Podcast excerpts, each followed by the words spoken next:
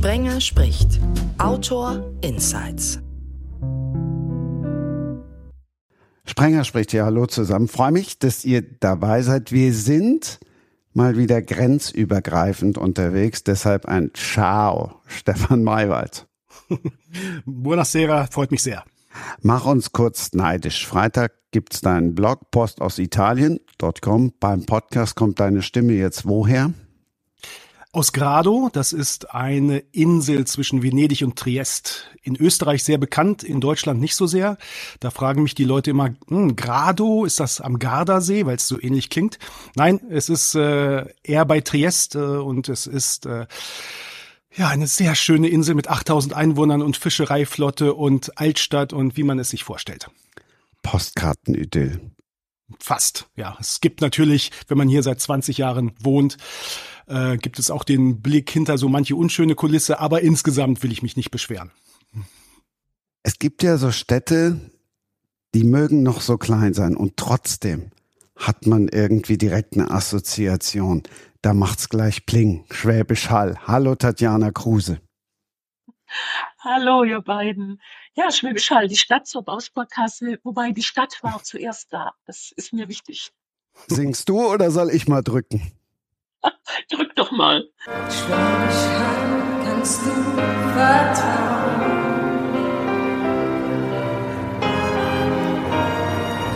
Auf diese Steine können sie bauen.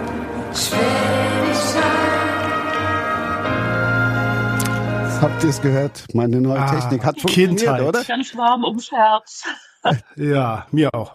Die Extended Version gibt's dann. Kannst du es noch hören, wenn man dich drauf anspricht? Ich mache das selber immer zum Thema, weil das ist für die Leute gleich so ein Punkt der Verbundenheit. Das kennt wirklich jede und jeder. Schwäbisch Hall, die Bausparkasse. Und dann sage ich immer, was ganz wichtig ist, wir sind keine Schwaben. Wir wurden Anfang des 19. Jahrhunderts vom württembergischen König annektiert.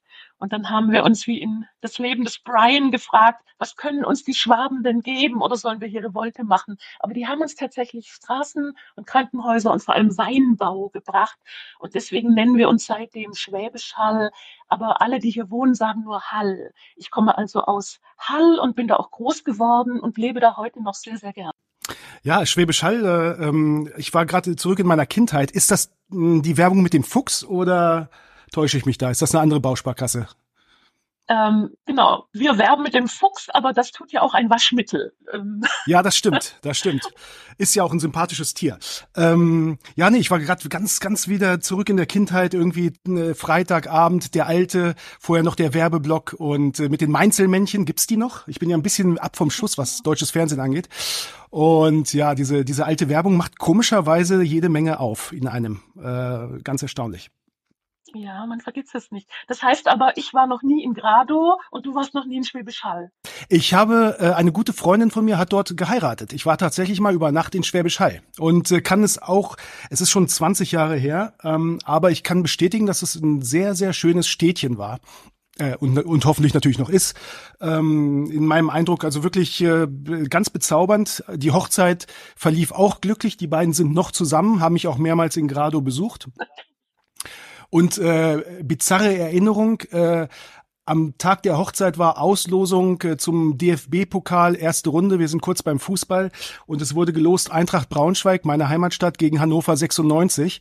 Das ist für alle Nicht-Fußballfans irgendwie das das Risikospiel heißt es ja heutzutage des deutschen Fußballs, also ein Derby, ähm, wo äh, es richtig abgeht. Und ich weiß noch, wir saßen da mit vielen Braunschweigern am Tisch und haben so ein bisschen gejubelt über dieses, über diese Ansetzung. Und ich weiß nicht mehr, wie das Spiel ausgegangen ist. Das werde ich gleich mal googeln. Aber das sind meine Erinnerungen an Schwäbisch Hall. Also, nein, also all- alles sehr, sehr positiv. Und wie gesagt, äh, auch, auch der Hochzeit hat es Glück gebracht. Ja, wunderbar. Und ich habe ja einen Venedig-Krimi geschrieben, der nächstes Jahr erscheint. Und wenn ich dann wieder in die Ah. Stadt komme, dann mache ich einen Ausflug zu dir. Ja, unbedingt. Ähm, Grado ist interessanterweise La Madre di Venezia. Also man vermutet, dass ähm, Venedig von Grado aus tatsächlich besiedelt wurde. Denn Venedig ist ja eine der wenigen italienischen Städte, die es zur Zeit des Römischen Reiches noch nicht gab. Ähm, die Venedig ist, na, du weißt es wahrscheinlich besser als ich, du bist jetzt voll drin im Thema, aber ist so um das Jahr 400, 500 besiedelt worden, vermutlich von Grado aus. Also der Gradeser Inseldialekt ist auch dem venezianischen Dialekt sehr, sehr ähnlich. Und es gibt eine berühmte Dogenfamilie namens Gradenigo, also wo du auch schon den Namen hörst, die war, die stammen aus Grado und haben zwei oder drei Dogen gestellt. Also die Verbindung ist sehr, sehr eng und ähm, ich kann fast von meinem Balkon aus, also bei super Spitzenwetter kann ich bis Venedig gucken. Beneidenswert. Ja, das ist toll, das ist toll. Der, die Adria macht ja so einen eleganten Bogen hier oben und ähm, äh, der Golf von Triest ist zwar näher, aber bei, bei klasse Wetter kann ich, sagen wir mal, den Golf von Venedig zumindest erahnen. Ähm, und wir sind natürlich auch sehr, sehr häufig dort. Ich habe ja eine historische Romantrilogie über Venedig geschrieben, die im, im Jahr 1570 spielt. Also so gerade als Venedigs Gloria so ein bisschen am Kippen ist, was ja immer so die interessanteste Zeit ist. Und da war ich wirklich viel, viel in Venedig und bin es natürlich auch nach wie vor. Also eine ganz, ganz wunderbare äh, einmalige Stadt, für mich die schönste Stadt der Welt. Äh, klingt ein bisschen anmaßend, weil man ja dafür jede Stadt gesehen haben müsste, aber sagen wir mal zumindest die ungewöhnlichste Stadt der Welt. Ich glaube, darauf können wir uns einigen. Wobei ich natürlich viel auf Lesereise bin und immer denke, mein Gott, wie viele schöne Ecken es auf dieser Welt gibt, das macht man sich so ja gar nicht klar. Ja, ja, das stimmt natürlich. Nicht nur die großen Namen natürlich wie Venedig, sondern auch kleine, wie Schwäbisch Hall. Ich wollte gerade, aber pass mal auf, du, ich finde, Venedig und Schwäbisch Hall sind so gar nicht so weit auseinander, denn sie sind beide viel, viel größer, also ihr Ruf ist viel größer als die Stadt selbst, wenn man so will. Denn Venedig selbst ist ja auch eine ganz kleine Stadt. Also der, der Kern von Venedig wird von 55.000 Menschen bewohnt.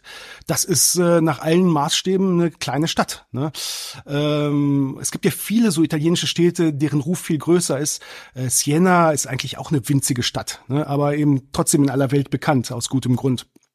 Portofino hat 2000 Einwohner, äh, ist trotzdem, glaube ich, ein Synonym für das deutsche Vita. Also ähm, so weit sind Venedig und Schwäbisch halt dann vielleicht doch gar nicht voneinander entfernt.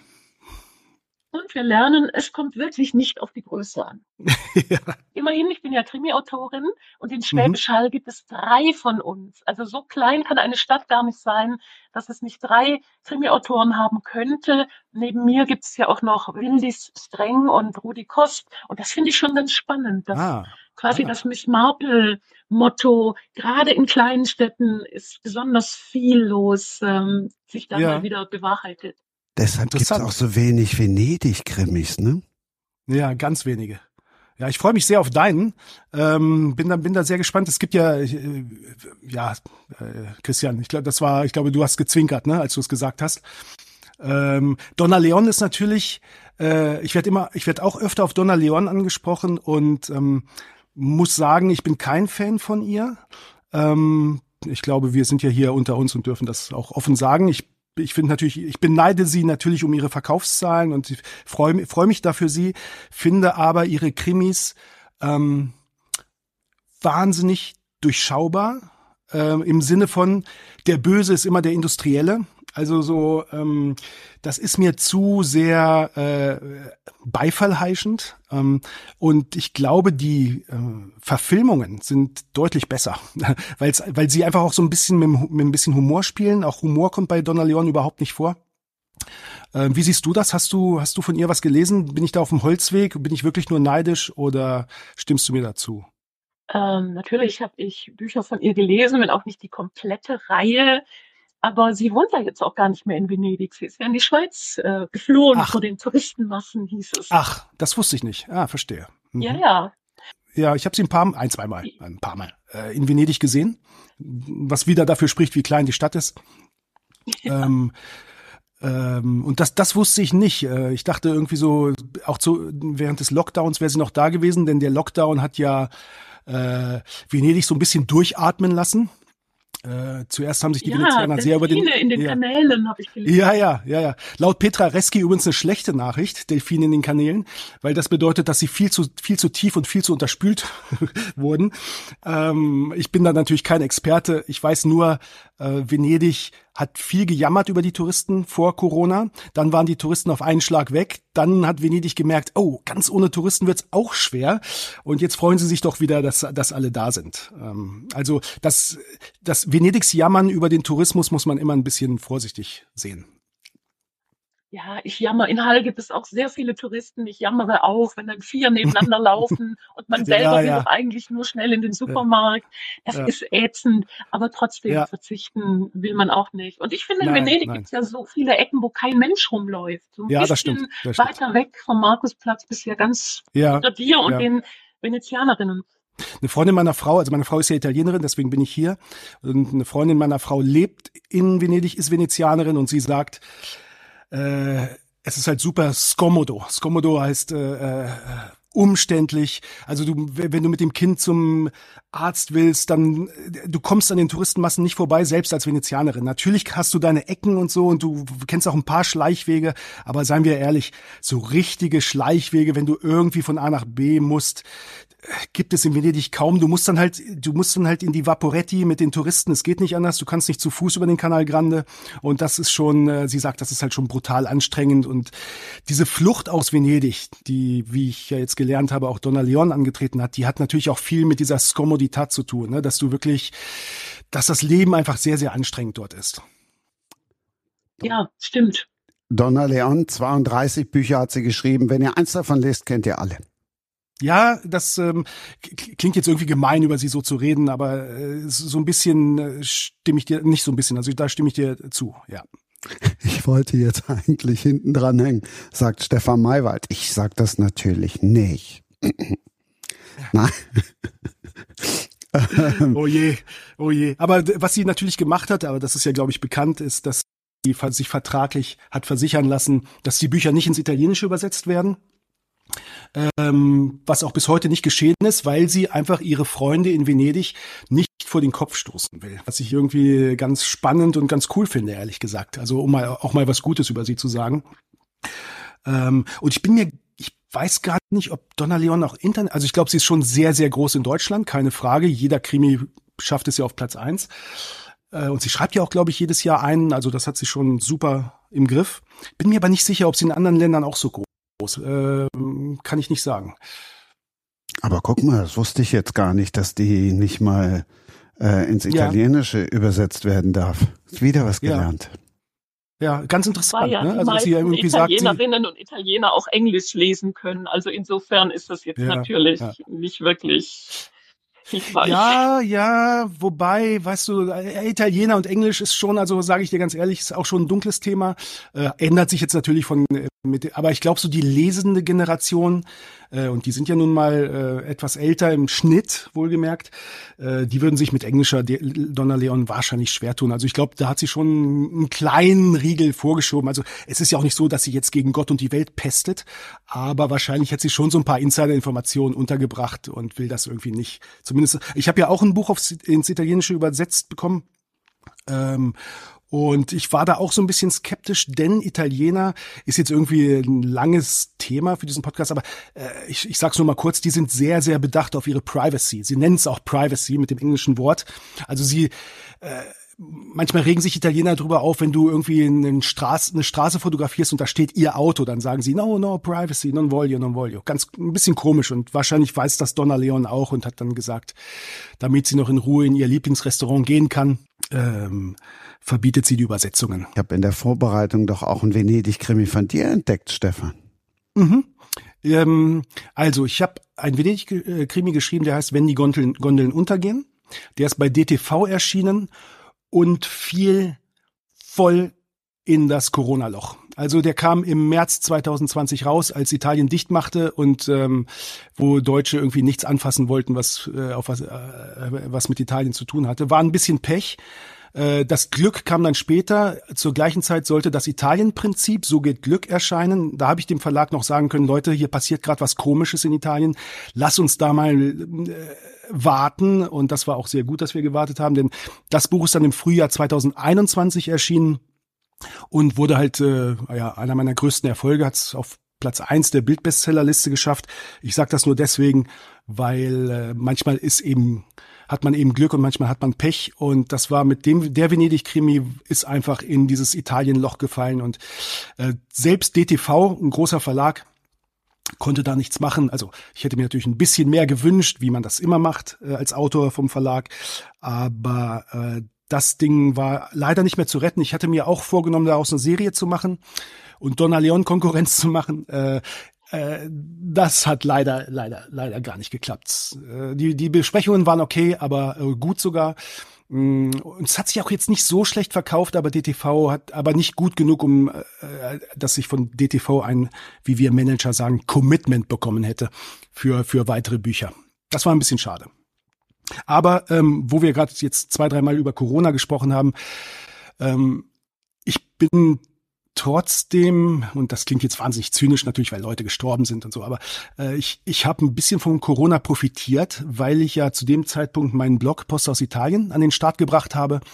Und äh, mit dem 6. März 2020, als Italien in den Lockdown ging, sind die Zahlen auf dem Blog äh, explodiert, weil alle wissen wollten, was ist denn da unten los und ist es wirklich so schlimm, wie man wie man es im Fernsehen sieht und wie geht es euch? Und äh, ich konnte die Leute einigermaßen beruhigen, denn hier in Grado sind wir wirklich komplett äh, äh, easy durch die Zeit, äh, durch diese durch diese schreckliche Zeit gekommen, bis auf meinen Kumpel Julian, äh, den ich immer wieder gern erwähne. Julian ist Argentinier, ist äh, vor ein paar Jahren äh, nach, aus Argentinien nach Grado gekommen, um hier sein Glück zu machen, hat als Milchauslieferer hier im Ort gearbeitet. Und sein Traum war es, ein argentinisches Fleischrestaurant in Grado zu eröffnen. Eröffnung war 5. März 2020 einen Tag vor dem Lockdown. Wir standen alle noch zusammen und dachten, na, äh, haben Prosecco getrunken und haben auf sein neues Lokal angestoßen. Und am 6. März musste er zumachen. Und weil er natürlich noch nicht auf hatte, äh, hat er auch keine einzige staatliche Hilfe bekommen weil er ja noch keine Einnahmenhistorie vorweisen konnte. Also er hatte richtig Pech. Das Restaurant gibt es jetzt aber wieder und äh, es gehört ihm auch noch und äh, äh, es heißt alle Kube und wenn ihr halt mal in Grado seid, dann, dann geht da mal hin, denn ich glaube, es gab keinen unglücklicheren Menschen am 6. März 2020 als, als den armen Julian. Tatjana. Ja, was soll ich dazu sagen? Der arme Julian. Sag mal, wie, wie, oft warst du denn für dein, jetzt muss ich, muss ich mal fragen, äh, Schwäbisch Hall und Venedig sind ja jetzt nicht um die Ecke. Wie oft warst du zum Recherchieren äh, vor Ort? Ich frage das immer so aus Neugier, weil ich natürlich auch, auch Grado ist nicht um die Ecke von Venedig und ich musste natürlich genauso hinfahren, aber ist natürlich ein etwas kürzerer Weg. Gibt es denn eine Fähre von Grado nach Venedig? Oder musst du erst aufs Festland und dann mit dem Nee, du musst also du musst äh, es gab immer mal wieder den Versuch eine Fähre zu etablieren, aber diese Fähre, also so für Touristen klingt's ja super, man fährt morgens nach Venedig, abends wieder zurück, aber die Strecke ist etwa dreieinhalb Stunden lang und das ist knapp zu lang, ne? Also dann müsstest du hier um sechs Uhr morgens lospetern, äh, dann kommst du irgendwie um zehn in Venedig an und dann musst du um fünf wieder aufs Boot und das es rechnet sich auch vom Treibstoff nicht. Also es wird immer mal wieder versucht, es gibt keine Fähre, es gibt aber eine super Zugverbindung, wo du hier auf dem ersten ähm, Festlandsbahnhof in den Zug steigst und der Zug hält am Canal Grande, also sprich an der Bahn, am Bahnhof Santa Lucia und du machst die Tür auf und stehst wirklich am Canal Grande. Das ist absolut einmalig und italienische Züge sind auch deutlich besser als ihr Ruf. Irgendwie sieben, acht Euro und äh, pünktlich und direkt und das habe ich sehr, sehr, sehr, sehr oft gemacht. Das war natürlich super angenehm. Ja, ich bin auch immer mit dem Zug nach Venedig gefahren. Ich genieße das hm. sehr hm. und ich finde das, wie du sagst, toll, wenn man aussteigt und ist schon mittendrin. Und ich habe den ganzen letzten Sommer in Venedig verbracht. Ich bin da oh, wow. mal für ein paar Monate vor Ort gewesen. Wie hast du das denn gemacht? Also so Hotel kam dann wahrscheinlich nicht mehr in Frage, ne? Aus Kostengründen. Hast du dir da ein Apartment genommen oder? Genau, ich hatte also erst ein Apartment, dann bin ich in ein Gästehaus und zum Schluss war ich dann doch nochmal in einem Hotel. Also das war ah, okay. dann eine schöne Mischung.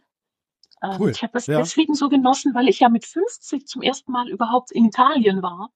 Und ah. ähm, erst danach dann auch in Venedig. Also spät Ach. gerufen, wenn man so will. Ja, Lustig, ja, das ist das ist natürlich toll. Also wenn man so das erste Mal Venedig sieht, das haut einen schon um. Ne? Also gerade diese Unmittelbarkeit, du steigst aus dem Bahnhof aus, äh, aus dem Zug aus, gehst kurz durch die Bahnhofshalle und stehst am Canal Grande und es ist dann wirklich wie ein Märchen und die Gondeln fahren vorbei und äh, du du du du glaubst es fast selbst, selbst nicht. Ne? Das ist schon das ist schon wirklich erstaunlich ja, was ganz Besonderes. Ja. Aber dass daraus dann ein Buch entsteht, hätte ich auch nicht gedacht. Aber es hat sich so ergeben. Und im Grunde Ach so, das war ja vielleicht ah. auch alles, was man erlebt, ähm, entwickelt sich ja dann früher oder später zu einer Buchidee. Ja, du bist also hingefahren, ohne, sagen wir mal, eine konkrete Buchidee im Kopf zu haben, sondern einfach so erstmal, ich will meinen Sommer in Venedig verbringen.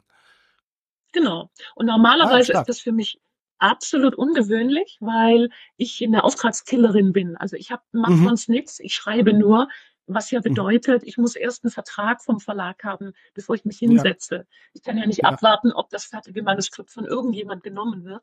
Aber Mhm. das war jetzt die große Ausnahme. Da bin ich mit der Ah. Idee, als ich zurückkam, zu einem meiner Verlage gegangen und die haben gesagt, ach ja, mach das mal.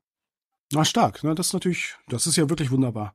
Also ich glaube wirklich, äh, und ich bin ja, ich bin ja dran gescheitert. Ähm, ich glaube wirklich, es gibt, es gibt Raum für für neue Venedig-Krimis und bin sehr gespannt auf deinen.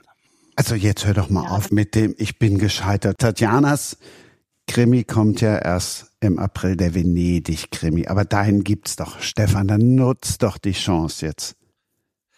Also ich würde die Chance viel lieber nutzen. Äh, also ich mag diesen Krimi sehr, aber ähm, wer richtig schön in Venedig einsteigen will, der soll doch ähm, äh, meine Romantrilogie, die den Histori also ich habe eine, ich hab eine historische Romantrilogie über Venedig geschrieben. Ich hatte es vorhin schon mal kurz erwähnt. Äh, Band 1 ist der Spion des Dogen. Meine Idee war, äh, James Bond zu nehmen, ja, und ihn 1570 nach Venedig zu schicken. Ich übertreibe so ein bisschen, aber die Idee war schon so ein, äh, so ein, so ein, ja, so ein Einzelkämpferagenten, äh, der für den Spion unterwegs ist, äh, zu etablieren. Und diese Trilogie ist äh, sehr gut angekommen, war, hat wahnsinnig Spaß gemacht, die zu recherchieren. Äh, ich schreibe tatsächlich gerade für einen, für eine große deutsche Zeitschrift äh, einen Artikel über die Wahrhaftigkeit in historischen Romanen. Und das ist halt schon sehr interessant, weil man natürlich die Großereignisse im Jahr 1570 und drumherum äh, nachlesen kann, aber man kann nicht nachlesen, was hat denn ein Venezianer im Jahr 1570 gefrühstückt.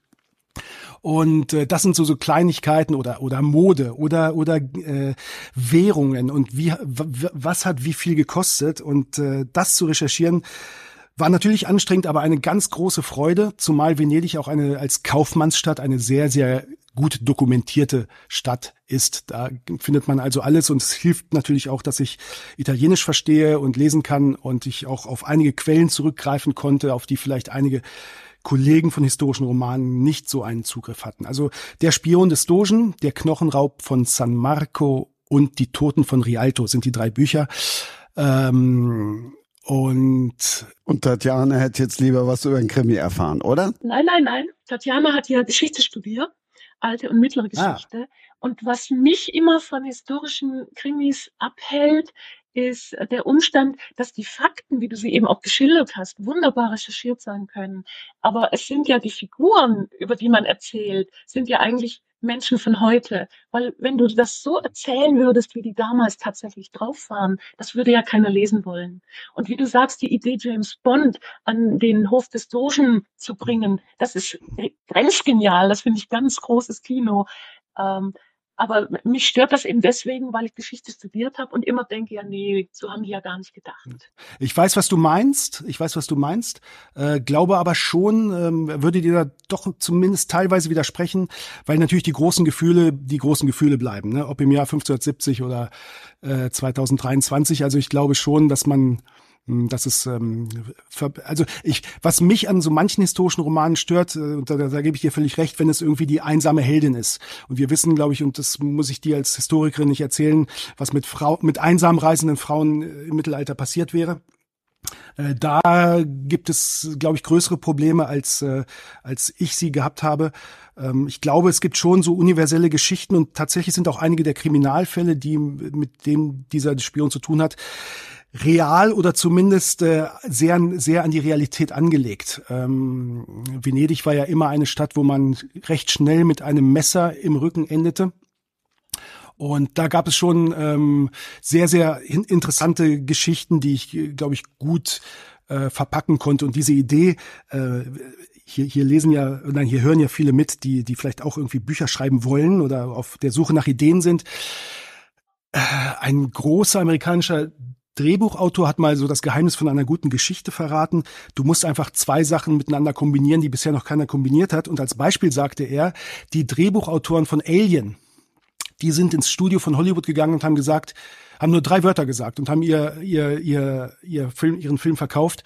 Jaws in Space. Also auf Deutsch der weiße Hai, aber im Weltraum. Und das finde ich so genial. Und genau so habe ich halt gesagt, also ich will so einen, ich will so einen James Bond haben, natürlich einen modernen James Bond, äh, so einen Daniel Craig James Bond, also der muss auch schon mal verletzt werden und so. Äh, kein John Connery James Bond.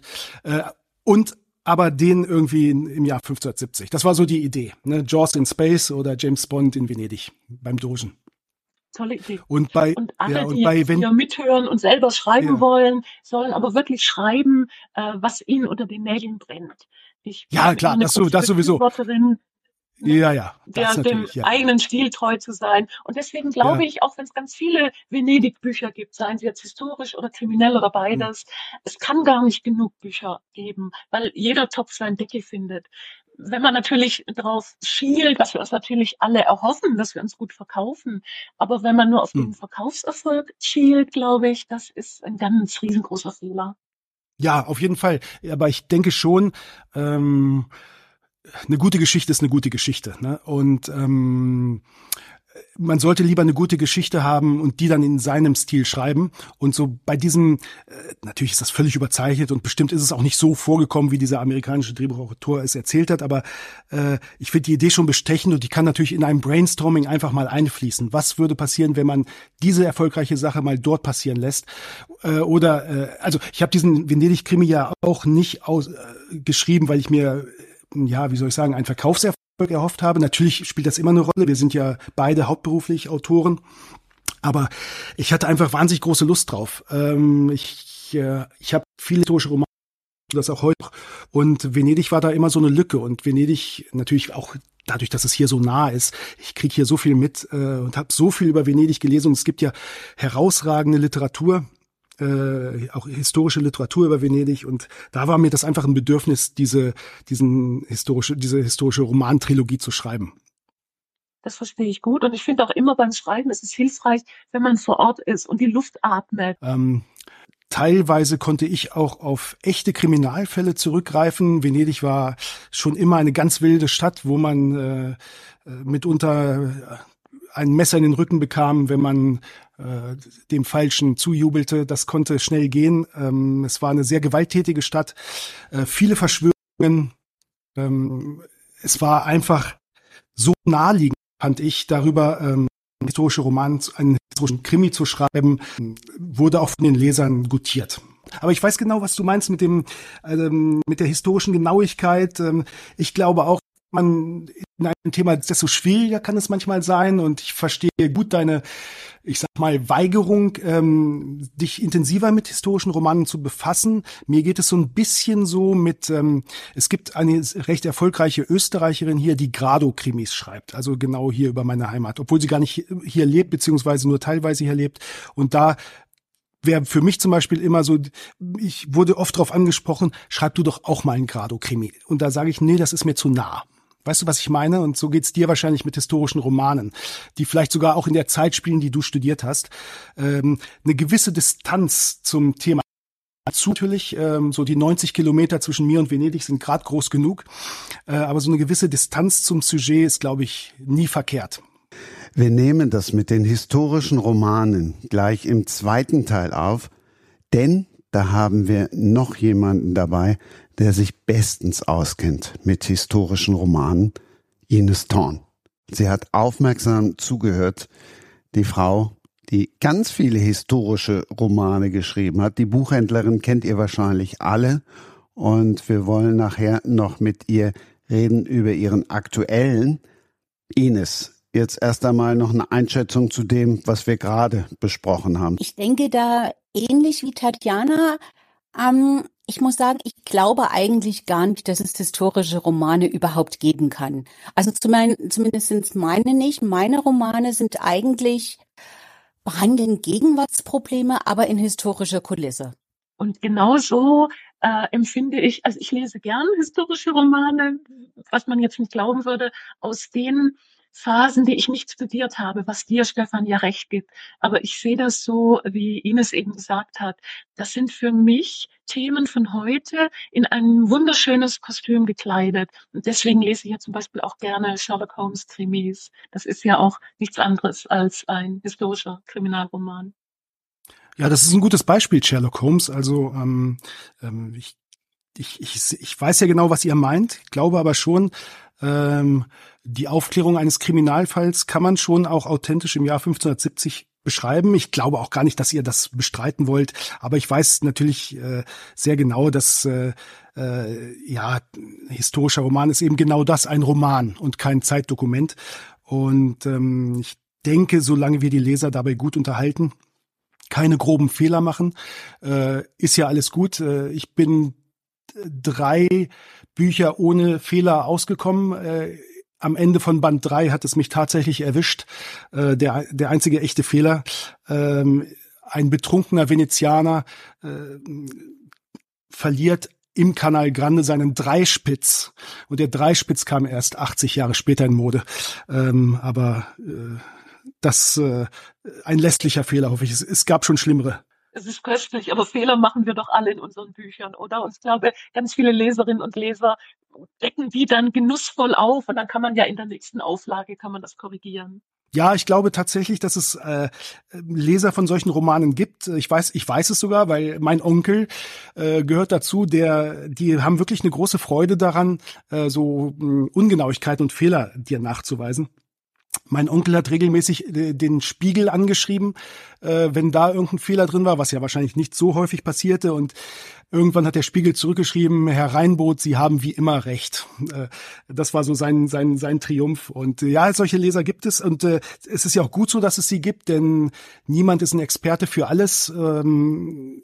Und ähm, manchmal sind auch Fehler, ja, wie soll ich also es gab mal einen berühmten Fehler, da wurde in der, im Mittelalter Kartoffelsuppe gegessen.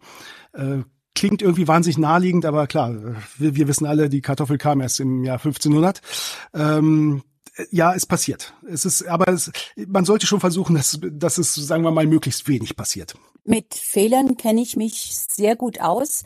Und irgendwie bin ich auch der Meinung, dass äh, ein Roman so ganz ohne Fehler ich weiß gar nicht, ob es den überhaupt gibt.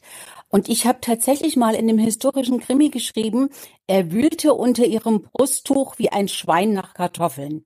Also genau das, Stefan, was du angesprochen hast, ist mir passiert. Ach. Ja, und es tut mir auch wahnsinnig leid und ich habe mich auch bei allen Lesern, denen das aufgefallen ist, äh, entschuldigt. Ich kann aber nicht dafür bürgen, dass mir das nicht wieder passieren würde oder irgendein anderer Fehler. Ich glaube, ich glaube, in jedem meiner Bücher findet man einen Fehler. Ganz bestimmt.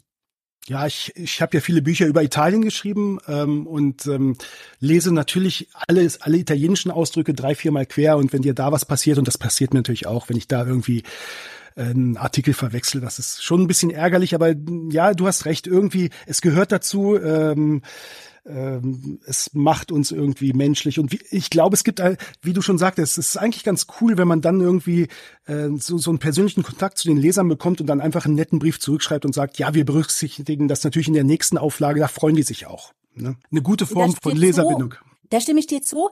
Und ich finde es auch ganz spannend, man kann bei Lesungen immer drauf eingehen. Man kann dann sagen, haben Sie übrigens bemerkt auf Seite 327?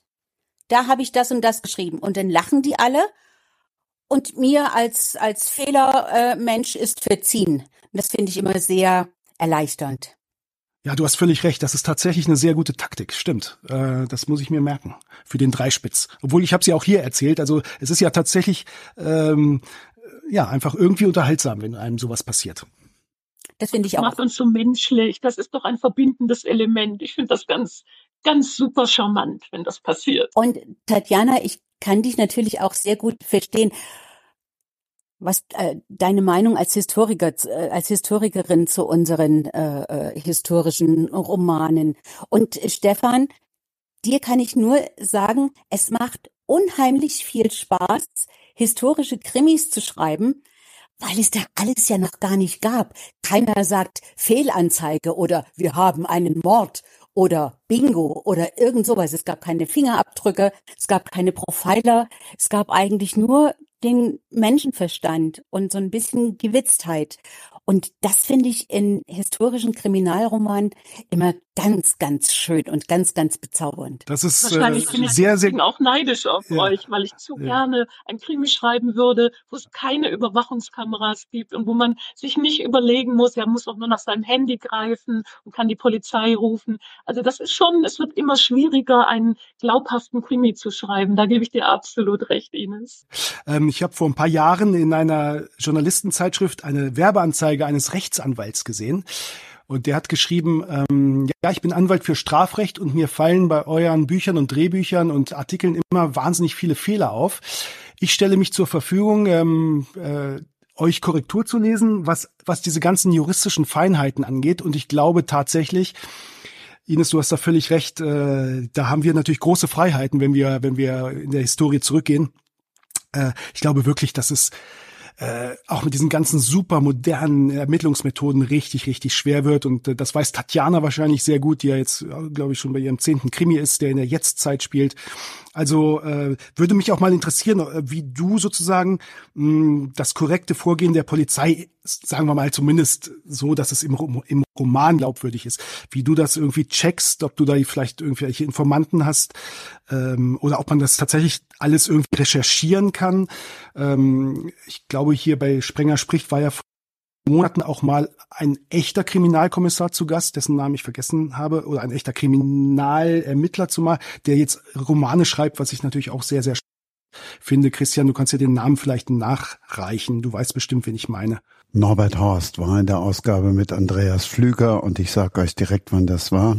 Ausgabe 143 war das. Super. Danke. Ich habe mal einen echten Kriminalkommissar getroffen, einen, einen Leiter der Mordkommission, allerdings in Riesa. Jedenfalls habe ich den gefragt, wie man den perfekten Mord äh, beschreiben könnte. Und er sagte, also wenn er jemanden ermorden wollte, würde er zuerst allen Leuten erzählen, der Giesbert, der ist ganz depressiv in den letzten Tagen. Das würde er überall verbreiten und dann würde er einen, einen Selbstmord mit Tabletten machen. Also er würde Giesbert mit Tabletten umbringen. Und äh, da alle Leute dann schon wissen, dass Giesbert ja eigentlich depressiv ist, würde keiner mehr so genau ermitteln. Das fand ich eine unheimlich interessante Aussage des Kriminalkommissars. Das ist stark. Ich habe auch mal von einem Kriminalkommissar den perfekten Mord gehört in einem Zeitungsinterview. Er hat gesagt, natürlich gibt es den perfekten Mord. Gehen Sie mit Ihrer Frau wandern und schubsen Sie sie einfach in den Abgrund. Das war klare Kante, würde ich mal sagen. Aber Tatjana wollte uns ja noch erzählen über, über ihre. Über die Recherche, die ist, glaube ich, bei uns allen gleich. Ob wir äh, historischen Mord passieren lassen, da können wir die Fingerabdrücke nehmen, das ist dann egal. Aber äh, Recherche ist ja für uns alle wichtig. Ich bin jetzt noch nie in einem Streifenwagen mitgefahren. Ich weiß, manche Kollegen und Kolleginnen tun das.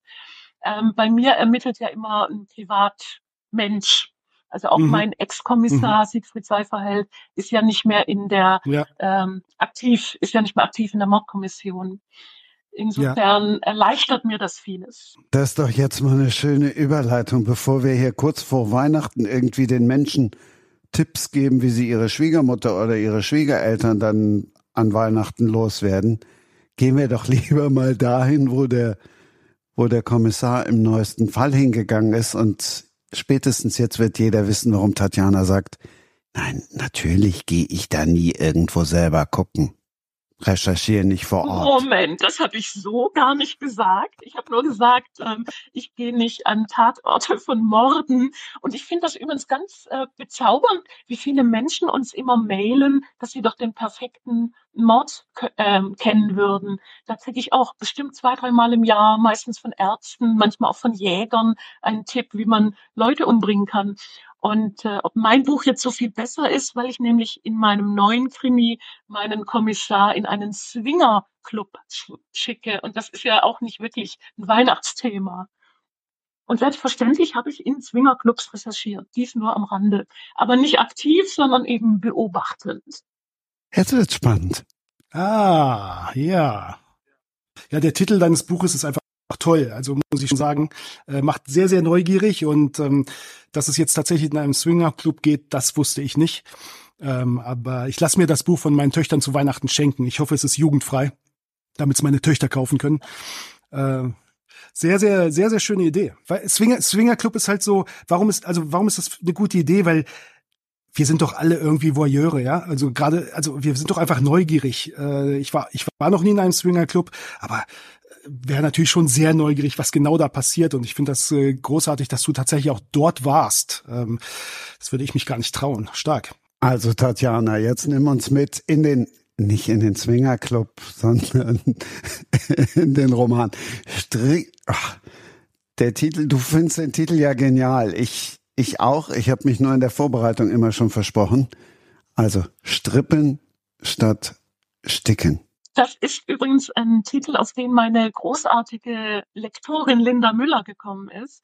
Äh, man darf ja immer Vorschläge machen aber sie hat dann doch am Ende die besten Ideen. Und da schicke ich meinen Serienhelden Siegfried Seiferheld, Ex-Kommissar, sein größtes Hobby ist das Sticken, in einen Zwingerclub aus einem ganz einfachen Grund, weil beim Jahrestreffen des Syndikats, das ist ja der Berufsverband aller deutschsprachigen Krimischaffenden, hat eine Kollegin ganz offen erzählt, dass sie mit ihrem Mann ja regelmäßig in den Swingerclub geht. Und ich glaube, da ist mir der Unterkiefer aufgeklappt. Nicht, weil ich jetzt irgendwie moralisch urteilen würde, sondern weil ich mir das gar nicht vorstellen konnte. Ich bin Einzelkind und ich teile nicht mal Pommes auf meinem Teller, geschweige denn meinen jeweiligen Lebensabschnittspartner. Und da dachte ich, oh Mann, das musst du mal recherchieren.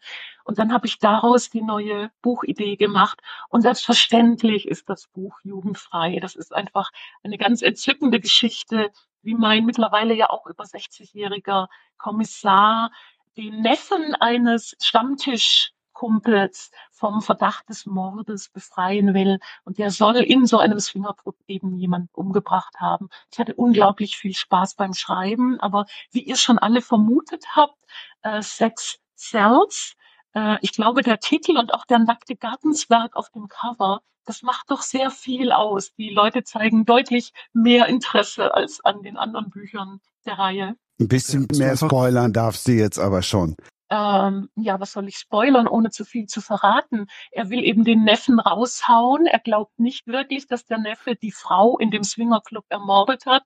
Und um das möglich zu machen, ermittelt er undercover. Mein Siegfried Seiferheld begibt sich in den Swingerclub. Dass seine Frau das nicht gut findet, kann man sich denken. Sie will also mitermitteln. Und jetzt kommt das Strippen im Cover ähm, zum Tragen. Sie stellt sich da an eine Stange und strippt, aber wirklich jugendfrei, bevor es dann wirklich heiß zur Sache geht. Zack, kommt das nächste Kapitel. Und wie bei meinen Büchern immer, äh, der Mörder wird gefasst. Ich finde, das klingt unheimlich spannend und es macht richtig Lust zum Lesen. Es ist lieb, dass du das sagst. Und es ist eben ein heiterer Krimi. Ich schreibe ja Trimödien, das Kind der Liebe aus Krimi und Komödie. Ähm, ich freue mich sehr auf dieses Buch und ich werde es auch gleich auf meine Weihnachtswunschliste setzen, weil ich Cosi-Krimis auch wahnsinnig gern mag. Ich glaube ja, ähm, dass, äh, dass wir uns alle auch so ein bisschen satt gelesen haben an diesen super düsteren Skandinavien-Krimis, wo in ja viel zu romantischer, idyllischer Umgebung irgendwie drei Omas im Wald gekreuzigt werden. Äh, ich finde diese Cosi-Krimis auch sehr, sehr schön und bin sehr gespannt, natürlich. Und bei mir ist es tatsächlich eine bewusste Entscheidung. Ich möchte heitere Bücher schreiben, weil ich glaube, das Leben ist ernst genug. Es wird auch immer ernster. Und äh, ich möchte so kleine Wohlfühlinseln im grauen Alltagsmeer liefern. Also ich könnte, glaube ich, auch gar nicht anders schreiben, weil Humor ist für mich äh, wahnsinnig wichtig. Leben ohne Humor ist gar nicht vorstellbar. Und Stefan, wie ist es bei dir mit Humor? Gibt es in deinen äh, Büchern Humor? Ja, ganz, ganz viel, äh, sage ich jetzt einfach mal so, obwohl das Buch, für, für das ich jetzt hier bin, da gibt's wenig Humor. Aber meine letzten Italien oder alle meine Italienbücher spielen ja immer mit diesem Klischee der Deutsche in Italien. Äh, und es ist ja auch tatsächlich so, auch im Jahr 2023 widersetzt sich Italien erfolgreich jeder Globalisierung. Italien bleibt Italien und ein Deutscher in Italien bleibt immer Il Tedesco, der mehr falsch als richtig macht.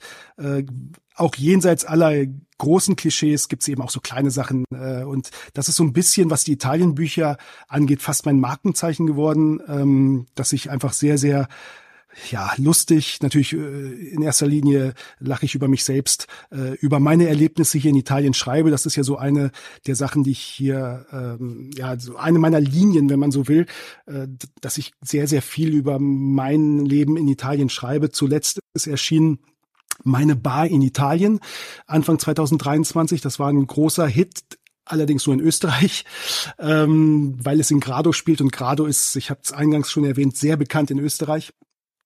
Und mein nächstes Buch wird heißen, äh, mein nächstes Italienbuch wohlgemerkt, wird heißen Die Spaghetti Vongole Tagebücher, eine äh, kulinarische Reise von Venedig nach Triest, immer an der Adria entlang. Ich treffe also Leute, die ähm, mir ihre Geheimrezepte verraten und am Ende des Buches werde ich für meine ganze italienische Familie kochen, die natürlich, die italienische Familie ist natürlich sehr, sehr skeptisch, wenn der Deutsche am Herd steht. Ich habe einen Freund, der ist Sternekoch in Süditalien, der darf nicht an den Herd am Sonntag, als wohlgemerkt als Michelin besternter Koch. Könnt ihr uns, könnt ihr euch etwa vorstellen, was hier los ist? Italiener sind ja schon skeptisch, weil ich die Kochzeit der Nudeln mit einer Stoppuhr messe. Das will, das ist für Italiener unter ihrer Würde. Die kriegen das irgendwie mit Augenmaß hin. Also das ist so ein bisschen, ja, jetzt, jetzt sind wir ein bisschen abgedriftet. Ich wollte jetzt auch dieses Thema nicht kapern, aber abgesehen von dem Buch Die Porzellanmanufaktur spielt Humor auch, auch übrigens auch in den historischen Krimis äh, immer eine, eine große Rolle. Also Humor zum Beispiel über, über Dialoge, über skurrile Szenen, über skurrile Personen vor allem. Äh, das, darauf lege ich tatsächlich auch viel Wert. Ich glaube, meine Weihnachtswunschliste wird immer länger, Stefan. Das freut mich natürlich zu hören und ähm, ich bin, äh, ich habe natürlich auch gegoogelt und bin, äh, als ich dein neues Buch gesehen habe, das ich noch nicht habe, ich bin halt in Italien auch ein bisschen ab vom Schuss. Äh, mein Berufswunsch als Kleinkind war Polarforscher.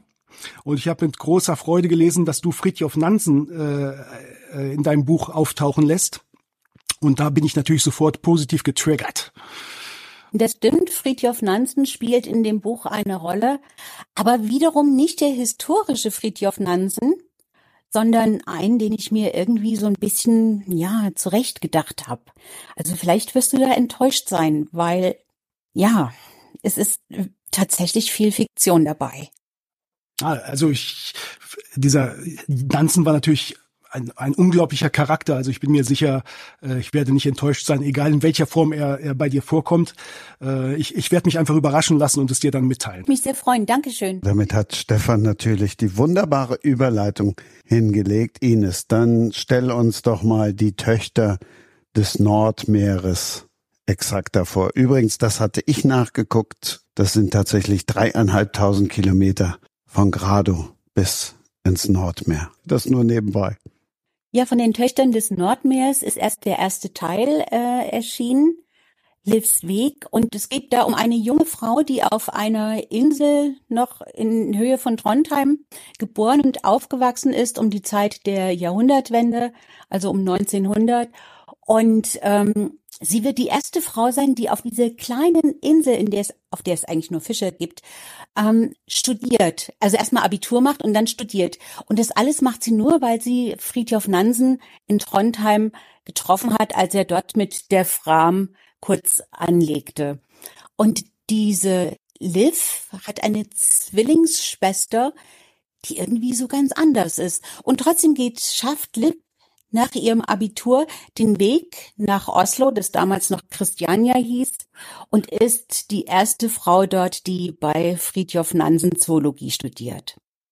Und das macht sie sehr gut, aber sie muss sich natürlich auch gegen die ganzen Männer da durchsetzen und äh, jemand stiehlt ihr die Forschungsergebnisse und jemand anders lacht sie aus, weil sie eine Brille trägt und das eigentlich überhaupt nicht schick ist. Und sie hat schon viel durchzustehen. Ähm, Natürlich kommt auch wieder die Liebe vor, die Liebe zum reichsten Mann Norwegens. Das hat sie aber nicht gewusst. Und den sie dann tatsächlich auch verschmäht. Aber mehr, mehr erzähle ich nicht. Ich dachte, jetzt sagt mal ein anderer, wir wollen noch mehr hören. Also, ja, erstens will ich noch mehr hören. Zweitens würde ich gerne auf die 3000 Kilometer kommen. Denn ihr werdet lachen, äh, eine der beliebtesten venezianischen Spezialitäten ist Bacala. Und das ist äh, eine Spezialität, die tatsächlich von den Lofoten kommt, also von der norwegischen Inselgruppe. Ich nehme an, Tatjana weiß es und Ines vielleicht auch. Äh, das ist einfach Stockfisch, der monatelang getrocknet wird und dann wieder weich geschlagen wird, der auch in meinem Buch die Spaghetti Vongole Tagebücher eine große Rolle spielen wird. Und dieses Bacala ist tatsächlich eine sehr interessante Geschichte, die Ines uns beide sehr verbindet. Äh, Im Jahr 1431 ist Schiffsunglück spanischen Kapitäns, der auf den Lofoten strandete und ein halbes Jahr dort ausharren musste, bis er zurück nach Venedig kon kommen konnte und hat in diesem halben Jahr das Bacala-Rezept mitgebracht. Und äh, seitdem ist Bacala, Stockfisch, meistens Mantecato, also mit so ein bisschen Ei und Knoblauch geschlagen, äh, Milch und Knoblauch geschlagen, äh, das, das venezianische Leibgericht schlechthin. Und es kommt aus dem hohen Norden.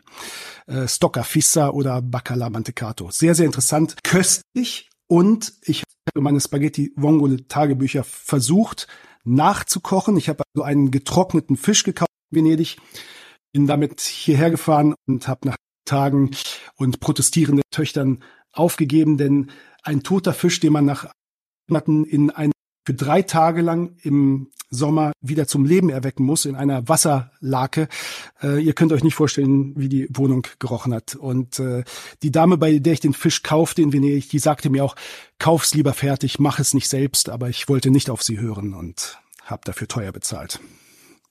Ähm, das Sowas ähnliches habe ich auch erlebt. Also der zweite Teil dieser, dieser Nordmeer-Geschichte spielt tatsächlich zum Teil auch in einer Fischfabrik, in der es Klippfisch gibt, also Stockfisch, Klippfisch.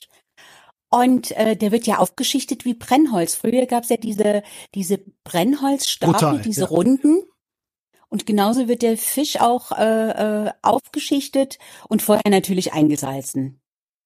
Ich habe das probiert in Norwegen. Das Ja. Ding ist, also der Fisch ist, der, ja, Ich der fand Fisch ist ihn, bretthart. Ja. ja, ich fand ihn ehrlich gesagt nicht so lecker, aber der Braunkäse, ein anderes norwegisches Nationalgericht, den fand ich natürlich wieder wahnsinnig gut. Ich speichle Ja, also wir- gerade, Bacala- wenn wir jetzt zu dem Teil, wo es um Essen geht. Der Bacala, den ich hatte, der, die sind ja auch immer so 70, 80 Meter lang. Ines, du äh, hast es ja mit eigenen gesehen. Den musste ich zerteilen, um ihn überhaupt hier ins Wasserbad zu bekommen. Und äh, das ging nicht mit, äh, mit, mit dem schärfsten Küchenmesser. Wir, mussten tatsächlich eine Laubsäge holen. Äh, und, und mein meinte sogar früher wurde der einfach mit dem Hammer in kleine Stücke zertrümmert. Also das ist richtig, das ist einfach ein Stück Holz. Ähm, und ähm, ja, er, er muss dann eben auch drei Tage einweichen und äh, ja, die Gerüche, die er dabei verströmt, das war, das war ein bisschen viel für den Hausgebrauch. Denn in euren Büchern auch Rezepte? Also ich habe keine Rezepte drin. Ich habe das mal gemacht in einem anderen Buch, da hatte ich Rezepte drin.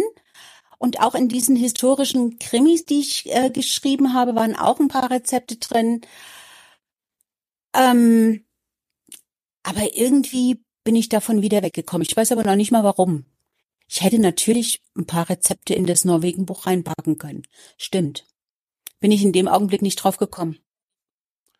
Ja, meine Italienbücher haben Rezepte, ähm, meistens erzählend, manchmal als Anhang. Und liegt wahrscheinlich daran, dass ich hier in Italien lebe. Auch bei den historischen Krimis äh, geht es ganz viel ums Essen und Trinken. Und das war natürlich auch eine eine ganz tolle Recherche. Äh, ich sag nur Kartoffeln. Ähm, nein, äh, das hat einfach wirklich richtig, richtig viel Spaß gemacht, äh, zu gucken, was äh, Venezianer im Jahr 1570 gegessen haben. Auch das ist dokumentiert und ähm, ich finde, das macht auch wirklich was. Ja, es ist irgendwie eine tolle Bereicherung äh, für für ein Krimi, wenn man wenn man sehr genau, sagen wir mal, ein Rezept äh, auf eine intelligente und humorvolle Art nacherzählt. Also äh, eine Liste sollte natürlich mitten im historischen Roman nicht unbedingt auftauchen.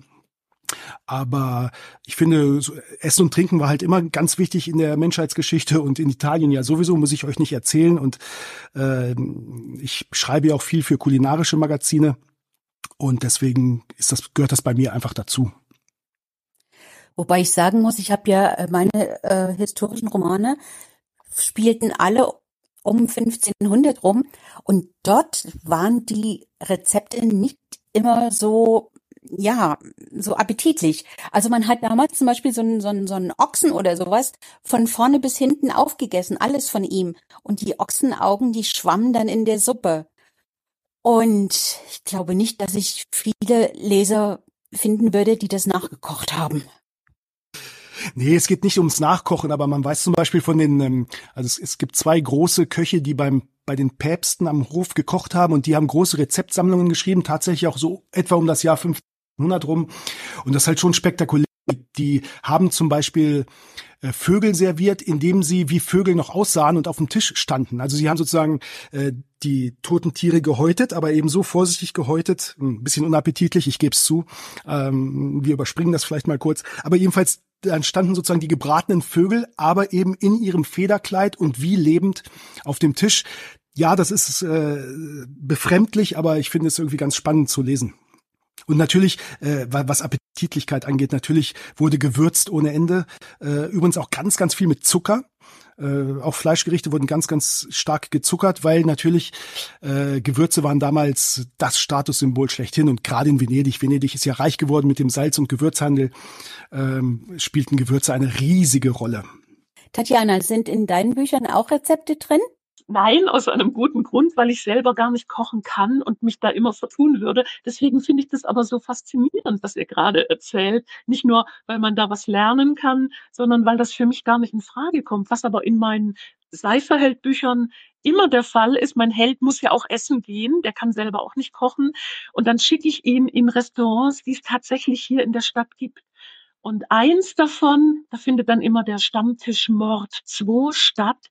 Und die Pächter des Restaurants waren so begeistert, dass ich sie immer erwähnt habe, dass sie zu mir gesagt haben, bis an dein Lebensende kriegst du jetzt bei uns Kutteln für umsonst. Und dann habe ich drei Monate, war ich sehr, sehr glücklich. Und dann haben die aber die Pacht aufgegeben. Aber drei Monate lang hatte ich das Gefühl, ich kann jederzeit für umsonst Kutteln essen gehen. Was ähm, wahrscheinlich auch nicht viele für lecker halten, ich aber schon. Das finde ich eine ganz, ganz schöne Geschichte. Also, äh, wenn mir das passiert wäre, ich würde das auf jeder Lesung äh, selbstverständlich erwähnen. Allerdings Kutteln, hm, das klingt irgendwie nicht so lecker. Aber ich finde die Geste ganz, ganz toll. Was sind denn Kutteln für alle Nicht-Schwaben? Und eben habe ich ja das schöne Wort gelernt, du speichelst. Ja, wenn, wenn ich mich auf was freue, bin ich wie so ein Welpe, wie ein Pavlovscher Hund und fange an zu sabbern und dann speichle ich. Und ähm, diese ganzen Rezepte haben mich sehr angetörnt. Und Kutteln sind, jetzt alle weghören, die empfindlich sind, Innereien. Aber auch ein ganz wichtiger Bestandteil der italienischen Küche, man glaubt es kaum. Also Florenz und Rom haben ganz viele äh, Kuttelnrezepte. Ne, das sind ja so die, die Pansen, glaube ich, ne? klein geschnitten. Und natürlich äh, sehr nachhaltig und äh, aber tatsächlich gewöhnungsbedürftig, Ines, ich gebe dir da recht. Also auch nicht mein Lieblingsessen, aber manchmal, wenn ich dann irgendwie einen Sternekoch-Interview und der will mir was ganz Besonderes bringen, dann sind es, dann ist es meistens eben nicht das Filet, sondern dann kommen wirklich, mm, ja, merkwürdige Sachen auf den Tisch. Die unsere Vorfahren natürlich noch sehr, sehr gern gegessen haben. Ja, also äh, alleine was, was unsere Großmütter gekocht haben, das ist ja auch schon ein bisschen weg von uns. Also ich denke, dass äh, gerade wir hier in diesem, in diesem äh, Teil Europas sehr viele Einflüsse von außen aufgenommen haben und dafür bin ich wahnsinnig dankbar. Egal was ihr esst. Die Hauptsache, es sieht schön aus und es liegt auf richtig schönem Porzellan. Stefan, wir setzen uns hin und du deckst den Tisch. Christian, du bist ein Meister der Überleitung, keine Frage. Ähm, es ist ein ganz untypisches Buch und klingt jetzt wie ein großer Themensprung, aber ich erkläre alles ein bisschen. Also es, die Porzellanmanufaktur ist ähm, eine Familiensaga, ganz knapp dran am historischen Roman, dazu gleich mehr, spielt in Deutschland im Jahr 1947. Ähm, beziehungsweise dort beginnt sie. Ich wollte über diese Zeit schon immer was schreiben. Das Land liegt in Trümmern, äh, die Porzellanmanufaktur der Thalmeier-Schwestern befindet sich auch noch zwischen der amerikanischen und russischen Zone, also dem späteren Eisernen Vorhang. Äh, es geht um Schmuggel, Spione, Schwarzmarkt. Äh, die Leute haben tatsächlich Hunger gelitten. Es war eine ganz, ganz düstere Zeit. Ähm, und ich finde, sie ist noch nicht äh, in der Literatur groß gewürdigt worden. Es gibt natürlich sehr, sehr viele Bücher über den Zweiten Weltkrieg, auch Romane. Es gibt sehr viele Bücher über das Wirtschaftswunder ab 48, 49, aber diese drei, vier Jahre, das war eine ganz harte Zeit und sie war natürlich deswegen besonders oder dort besonders hart, wo tatsächlich auch noch äh, die Grenzbefestigungen immer von Monat zu Monat heftiger wurden. Also ähm, ich sag's mal ein bisschen flapsig. Äh, ich glaube, die, diese Familiensaga, die Porzellanmanufaktur, ähm, ist eine Familiensaga für alle, die mit diesem Genre vielleicht nicht bisher etwas anfangen konnten. Ähm, sie hat Teile vom äh, von einem Krimi, von einem Agentenroman, ähm, spielt mit Rückblicken auch zur Zeit des Ersten Weltkriegs, zur Zeit der Weimarer Republik. Ähm, die ersten Straßenschlachten zwischen Nazis und Kommunisten kommen vor. Äh, es geht mit, äh, es geht an die Ostfront, denn die drei Protagonisten sind Geschwister, die Thalmeier-Geschwister und Joachim Thalmeier, der einzige Mann, ist in der, im Osten verschollen.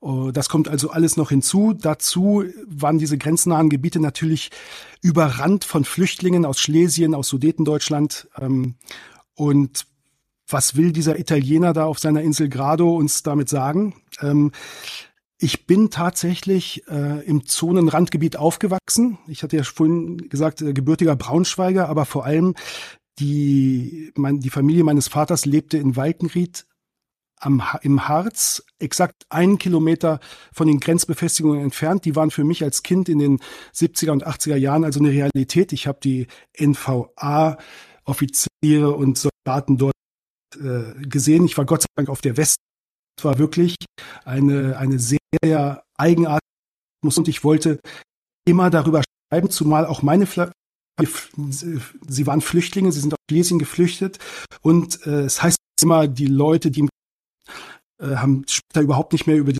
geredet. Das war in der Familie anders. Es wurde darüber erzählt und äh, es gab ja bei mal einfach, gab einfach wahnsinnig gute Geschichten, die ich unbedingt erzählen wollte und äh, diese doppelte Dramatik, nicht nur äh, Deutschland in Trümmern, sondern auch noch das im äh, späteren Zonenrandgebiet, wie es so schön hieß, das ähm, spannt so ein bisschen den Vorhang dieses äh, historischen, äh, dieses historischen Romans auf. Wieso, ja, historischer Roman eigentlich nicht, denn es gibt ja keine genaue Definition von historischen Romanen, aber wir haben uns ja alle so ein bisschen drauf geeinigt.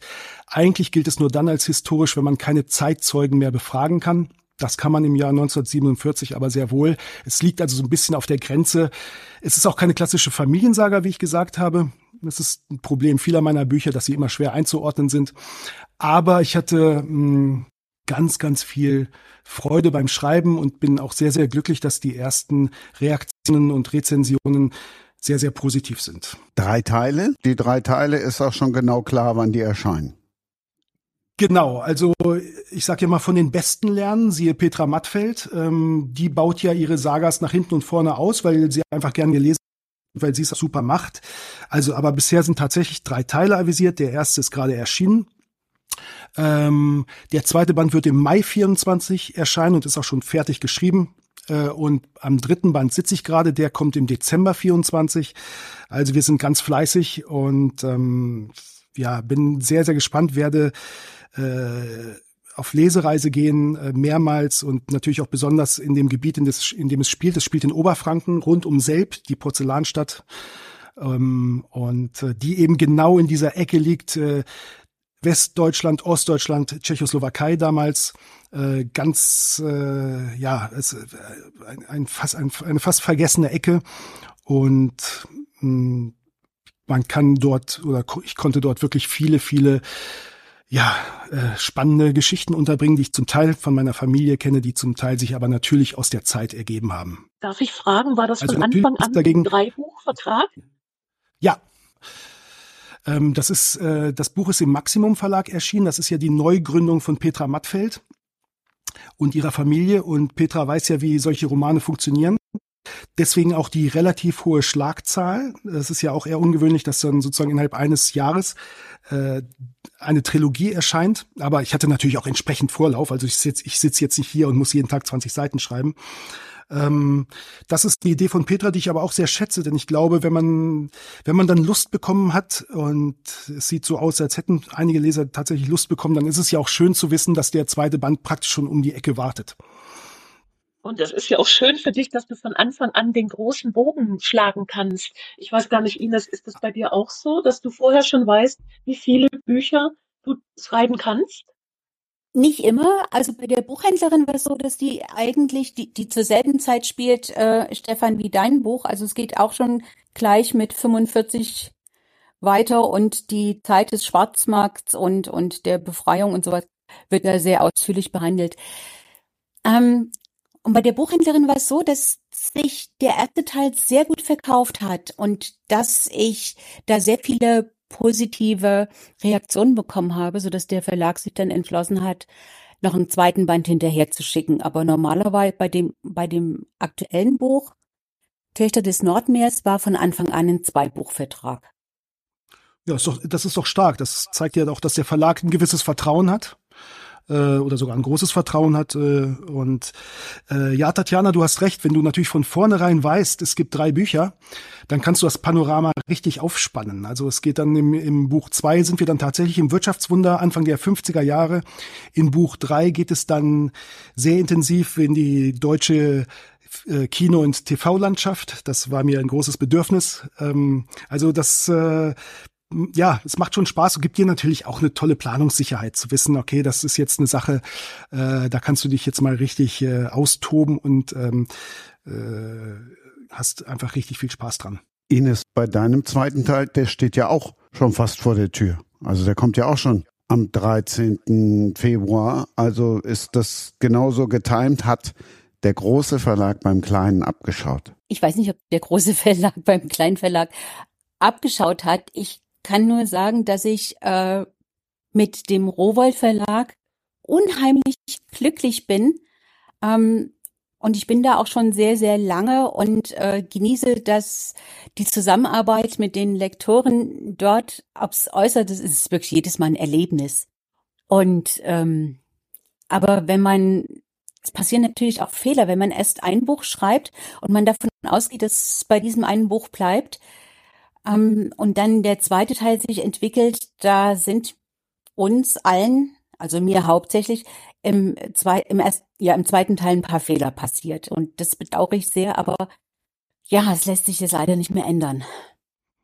Oh, das kann ich gut verstehen. Ähm, äh, ich hatte ja auch das Glück, mit, dass es von vornherein drei Bücher waren und ganz ehrlich, es fällt ja, so, je weiter das Buch fortschreitet, desto leichter fällt es dir zu schreiben, weil du natürlich mit den Personen ganz immer vertrauter wirst, weißt du, und äh, sie, sie werden auch für dich als Autor immer durchschaubarer und äh, das ist äh, eine interessante Sache und ich kann mir schon vorstellen, wäre da jetzt ein Cut von, ich weiß nicht, anderthalb, zwei Jahren dazwischen gewesen, dann verliert man so ein bisschen den Kontakt zu seinen Figuren, ne? Das ähm, kann ich mir, das kann ich mir wirklich gut vorstellen. Mir passiert das oft, dass äh, Fans, also das, ich habe ja das große Glück, dass viele Menschen gern die Seiferheld-Abenteuer lesen, aber die Fans wissen in aller Regel besser Bescheid über das Seiferheld-Universum als ich selber, weil wenn du das liest, dann hast du es oft noch besser in Erinnerung als die Autorin. Ich habe ja in der Zwischenzeit viele andere Bücher geschrieben und muss dann oft einknicken und sagen, Mensch, ihr habt recht, da habe ich mich falsch erinnert. Aha. Das ist schon ja. merkwürdig. Ja. Da, da muss man auch mal unseren Lektorinnen und Lektoren einen Riesenlob aussprechen, was die noch, ich halte mich für einen relativ sorgfältigen Arbeiter und ihr seid das bestimmt auch, aber was so Lektorinnen und Lektoren noch mal so an Fehlerchen rauskratzen, das ist schon stark. Ne? Also da können wir alle nur sehr, sehr dankbar sein. Ich kann mir gar nicht vorstellen, ohne Lektorin zu arbeiten. Ja, und bei mir ist es so, dass jede Lektorin mein Buch einfach besser gemacht hat. Ja, keine Frage. Also äh, Genau, also das war jetzt ganz banal gesagt, dass sie einfach Fehler raus, aber sie, sie legen natürlich auch ihre Finger in die Wunden, wo es irgendwie, ja, wo es einfach äh, dramaturgisch nicht passt, ne? Und das ist ja auch nochmal eine große Kunst. Also äh, ähm, liebe Selbstpublisher, also äh, ich finde das toll, was ihr macht, aber sucht euch so viele Menschen wie möglich, die eure Bücher Korrektur lesen, weil es ist wirklich nicht zu glauben, was was auch Profis äh, so äh, durch die Lappen geht, wenn man wenn man jetzt kein Korrektiv hätte. Tatjana, wie wie ist das wie ist das bei dir? Wie recherchierst du deine Bücher? Also bei Stefan kann ich mir gut vorstellen, äh, ich sehe ihn praktisch vor mir durch Venedig laufen und äh, äh ein Film der um 1500 spielt, äh, läuft für seine Augen ab. Aber wie recherchierst du? Das mit dem inneren Film, das ist ein schönes Beispiel.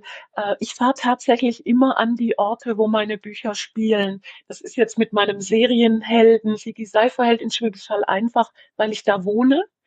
Aber selbst da ist mir im zweiten Band ein fetter Fehler passiert, weil da spielte ein Mord in der Herrentoilette eines Parkhauses bei mir um die Ecke. Und ich wusste, dass es da eine Herrentoilette gibt. Ich war noch nie drin. Und dann sollte ich mal interviewt werden vom SWR und die Redakteurin meinte, ach, lassen Sie uns doch in die Toilette gehen. Das ist hier ganz nah. Und dann filmen wir das und dann haben wir eine schöne Einstellung und wir gehen zu dieser Toilette und in meinem Buch gibt es da eine Schlägerei zwischen zwei Männern, ganz wild und am Schluss liegt die Leiche auf dem Boden. Und ich dachte, ich muss da nicht rein. Ich weiß doch, wie Toiletten aussehen. Aber als wir dann da zu fünft auftauchten, die Redakteurin, der Kameramann, der Tonmann, so eine kleine Maus und ich, und die Tür aufmachen, stellt sich heraus, das war gerade mal ein Urinal. Im Leben nicht können da zwei Männer gekämpft haben. Und da kann auch keiner auf dem Fliesenboden liegen, allenfalls sitzen. Das war mir so peinlich, dass ich Ach, das ist aber, mittlerweile, wenn ich über einen Ort schreibe, immer hingehe. Oh, das finde ich aber, das ist aber ein lässlicher Fehler. Das ist doch, das ist doch nichts Dramatisches. Hat dich, hat dich mal ein Leser drauf angesprochen, auf die kleine Herrentoilette? Nee, die sprechen mich dann auf andere Fehler an. Aber mittlerweile passiert mir sowas ja nicht mehr.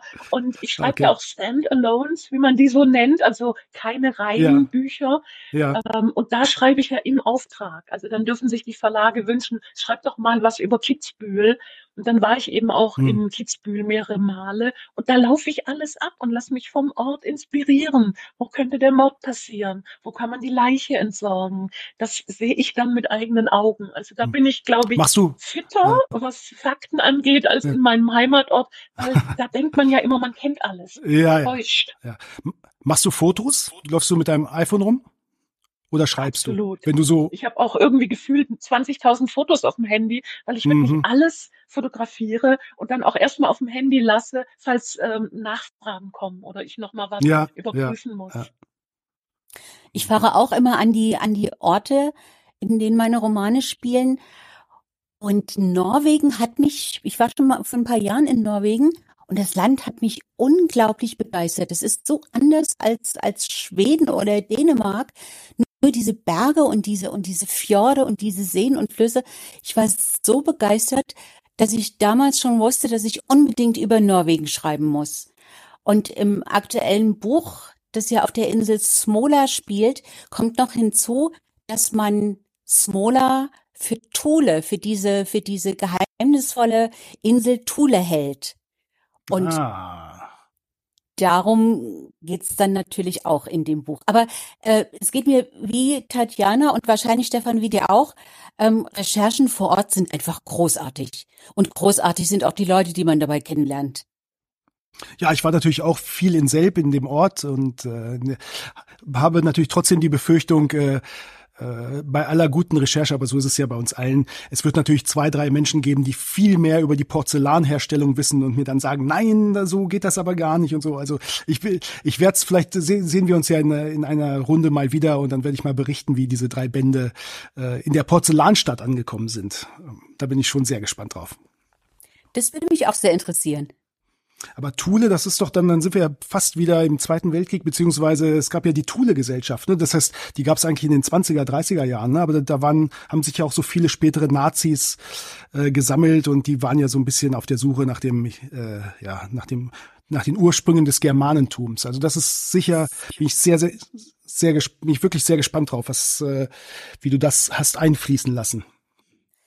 Äh, Die Thule-Gesellschaft kenne ich, die kommt jetzt in, im nächsten Roman vor, der also äh, wieder in Deutschland spielt.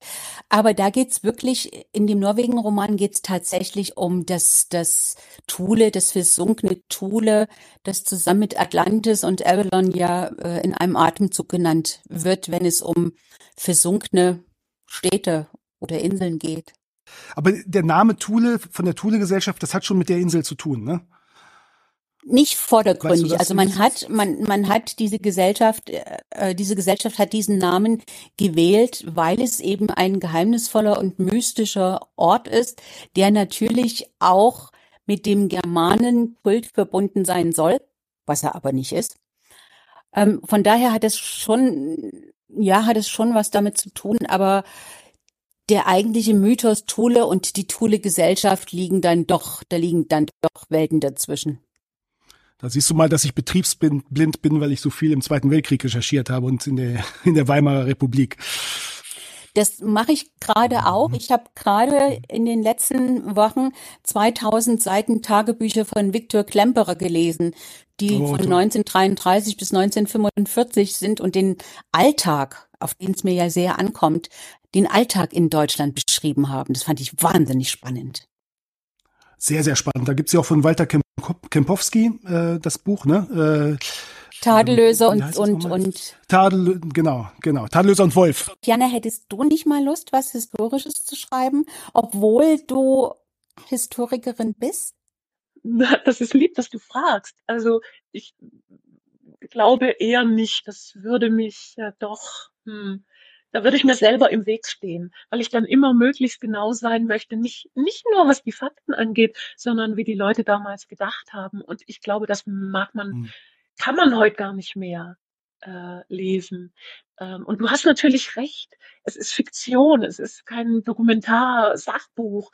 Ähm, aber ich würde mir da im Weg stehen. Deswegen schreibe ich lieber über das Hier und Jetzt.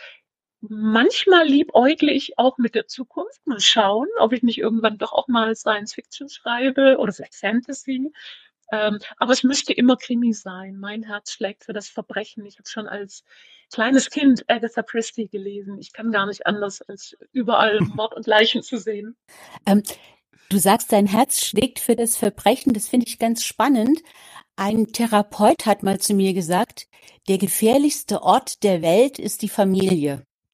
Das stimmt absolut. Und wenn dich jemand umbringt, dann ist es in 99 von 100 Fällen äh, ein Lebenspartner oder eben jemand aus deiner Familie. Das Gefährliche sind nicht dunkle Parkhäuser bei Nacht, sondern äh, daheim in der Küche, am Tisch. Das ist wirklich wahr. Ja. Ist denn bei deinen Krimis immer ein Mord dabei oder machst du auch mal, sagen wir mal, sehr cozy und äh, oder ist es immer eine Leiche? Also ganz so cozy bin ich gar nicht. Ich bin schon eher böse und schwarzhumorig. Nur eben die Serie um Siegfried Seiferheld, die sollte gezielt für ein eher biederes älteres Publikum sein und dann halte ich mich immer sehr zurück. Aber ich bin eigentlich schon viel böser, als man so denken würde. okay. Geht aber nicht Alles immer klar. um tote Menschen. Es geht auch mal, ich sag nur um Erpressung oder solche Dinge. Ah, okay. Aber es muss ja. ein Verbrechen sein ich finde das sehr spannend und sehr mutig, auch mal zu sagen, nee, es muss nicht immer Mord sein. Ähm, äh, also von daher machst du mich damit sogar noch neugieriger. Ich habe eine Frage an Sorry. euch äh, Krimi-Autoren. Darf ich die stellen? Klar. Ja klar, gerne. Ich lese unheimlich gern Krimis und ich finde es immer ganz traurig, wenn irgendjemand stirbt und dann zum Beispiel die Fibonacci-Reihe äh, neben sich aufs Pflaster schreibt mit dem eigenen Blut. Warum schreibt der nicht, der Meier war's? Warum wird denn immer so oder oder oder oder er schreibt einen, einen Zettel noch wirklich so mit dem letzten Staufer schreibt er noch auf dem Zettel 1743. Warum schreibt er nicht, der Meier war's? Die Fibonacci-Reihe war der Da Vinci Code, oder? Da kommt die, glaube ich, groß vor. Ja. Ja, du hast, du hast recht. Also ähm, äh, Krimis sind halt immer, also ich würde mich jetzt nicht als Krimi-Autor sehen, so wie Tatjana, die ist wahrscheinlich äh, professioneller in ihrer Antwort. Aber so ein bisschen Aufbausche gehört wahrscheinlich dazu, denn wie Tatjana ja schon gerade gesagt hat, 99 Prozent, also wenn wir, wenn, wenn Krimis wirklich die Wirklichkeit genauer abbilden wollten, dann müssten wir praktisch jeden Kriminalfall in der Küche mit dem Messer und in einem Ehestreit spielen lassen. Und deswegen gehört so ein bisschen Dramatik wohl dazu, oder, oder Tatjana? Wobei ich wahrscheinlich Fibonacci-Reihe kommt bei dir auch nicht vor, oder? Ich wollte gerade sagen, der Kriminalroman, das ist ja ein unglaublich vielfältiges Genre. Und natürlich ist nicht jedes Buch wie alle anderen. Äh, ich behaupte mal kühn, in meinen Mordfällen kommen solche Gruppensnitzer nicht vor. Dass jemand, der eigentlich schon tot sein müsste, so wie in der Oper, der wurde schon erdolcht und singt aber noch eine Arie. Ähm, mhm. Das kommt bei mir nicht vor. Ich weiß aber natürlich, weil ich oft in Juries bin, dass es Krimis gibt, die so sind, natürlich. Aber äh, das ist ja nicht die Regel. Das springt einen nur manchmal so an, wenn einem was auffällt. Aber du kannst keinen Krimi schreiben, der jetzt wirklich pingelig genau die Wirklichkeit abbildet, weil das ja oft viel Papierkram ist und du musst wochenlang auf irgendwelche Laborergebnisse warten. Also das ist ja nicht so wie im Film, zack, zack, und nach 45 Minuten ist der Täter gefunden. Das Buch muss schon ein bisschen spannender sein als die Realität. Das ist für Krimis, glaube ich, die Regel. Aber dass man korrekt ist, was solche Sachen angeht, das ist für mich eine Frage der Ehre. Dass das natürlich nicht jeder macht, okay, geschenkt. Es gibt aber auch natürlich noch ganz andere Krimis. Also wenn diese Ausgabe hier online gegangen ist, dann habt ihr die Gelegenheit, die davor zu hören. Ähm, da war einer von den Guten dabei, also tatsächlich äh, Jan Kostin Wagner zu seiner Krimireihe, Trilogie, wo der Polizist letztlich dann tatsächlich auch ein Pädophiler ist. Da ging es darum, dass er ist zum Beispiel völliger Gegner vom Eskapismus. Ich würde gerne, wir wissen ja jetzt, äh, wir sind kurz vor Weihnachten. Wir wissen jetzt, was Stefan Maywald sich wünscht. Tatjana, der hat doch zwei Töchter, der müsste sich doch dann alle zehn Bände wünschen, oder? Seine Töchter sind, glaube ich, für Siegfried Seiferheld nicht das richtige Zielpublikum. Der wurde speziell für ältere Leserinnen und Leser geschrieben. Nee, aber das wird dann Stefan, lieber die Bücher von Ines verschenken. Stefan wollte sich das ja wünschen, deshalb, also Ja. er wollte sich das ja von den Töchtern wünschen. Deshalb die Frage ging Zumindest- dahingehend, wie das immer so ist bei einer Reihe. Brauche ich die davor? Bei mir nicht. Also es ist schon schön, wenn man die Figurenentwicklung miterleben kann, aber für den Swingerclub braucht man null Vorbildung. Das habe ich ja auch äh, quasi unbeleckt äh, recherchiert. Das kann man einfach mal so lesen, so weglesen, wie eine kleine Praline nebenbei einwerfen. Ja, und guck mal, wenn einer für den Playboy schreibt, dann darf der auch einen Krimi aus dem Swingerclub lesen, Stefan. Klar, absolut. Wo hast du das denn Stefan rausgefunden? schreibt für den Playboy. Woo! Schrieb, schrieb, schrieb. Ähm, ja, tatsächlich. Äh, so- sogar relativ lange Zeit. Ende der 90er, als es dem Journalismus noch sehr gut ging. Und es hat, es hat natürlich wahnsinnig Spaß gemacht. Und ich muss immer dazu sagen, mit den Fotos hatte ich nichts zu tun. Ähm, und tatsächlich habe ich ein paar Interviews gemacht. Und diese Playboy-Interviews sind ja wirklich was Besonderes, weil du einfach äh, 10, 12, 14 Seiten Platz hast und dich mit den Prominenten wirklich äh, sechs Stunden zusammensetzt. Das ist also ein Format, was es in der deutschen Zeitschriftenlandschaft damals nicht gab. Jetzt gibt es für sowas ja Podcasts. Auch nicht so viele, aber den. Nein. Also, Tatjana, was schenkst du oder was würdest du denn empfehlen noch? Oder du schenkst dir jetzt wahrscheinlich selber die beiden Bücher von den anderen. Das ist so toll, dass wir hier die Gelegenheit haben, uns kennenzulernen.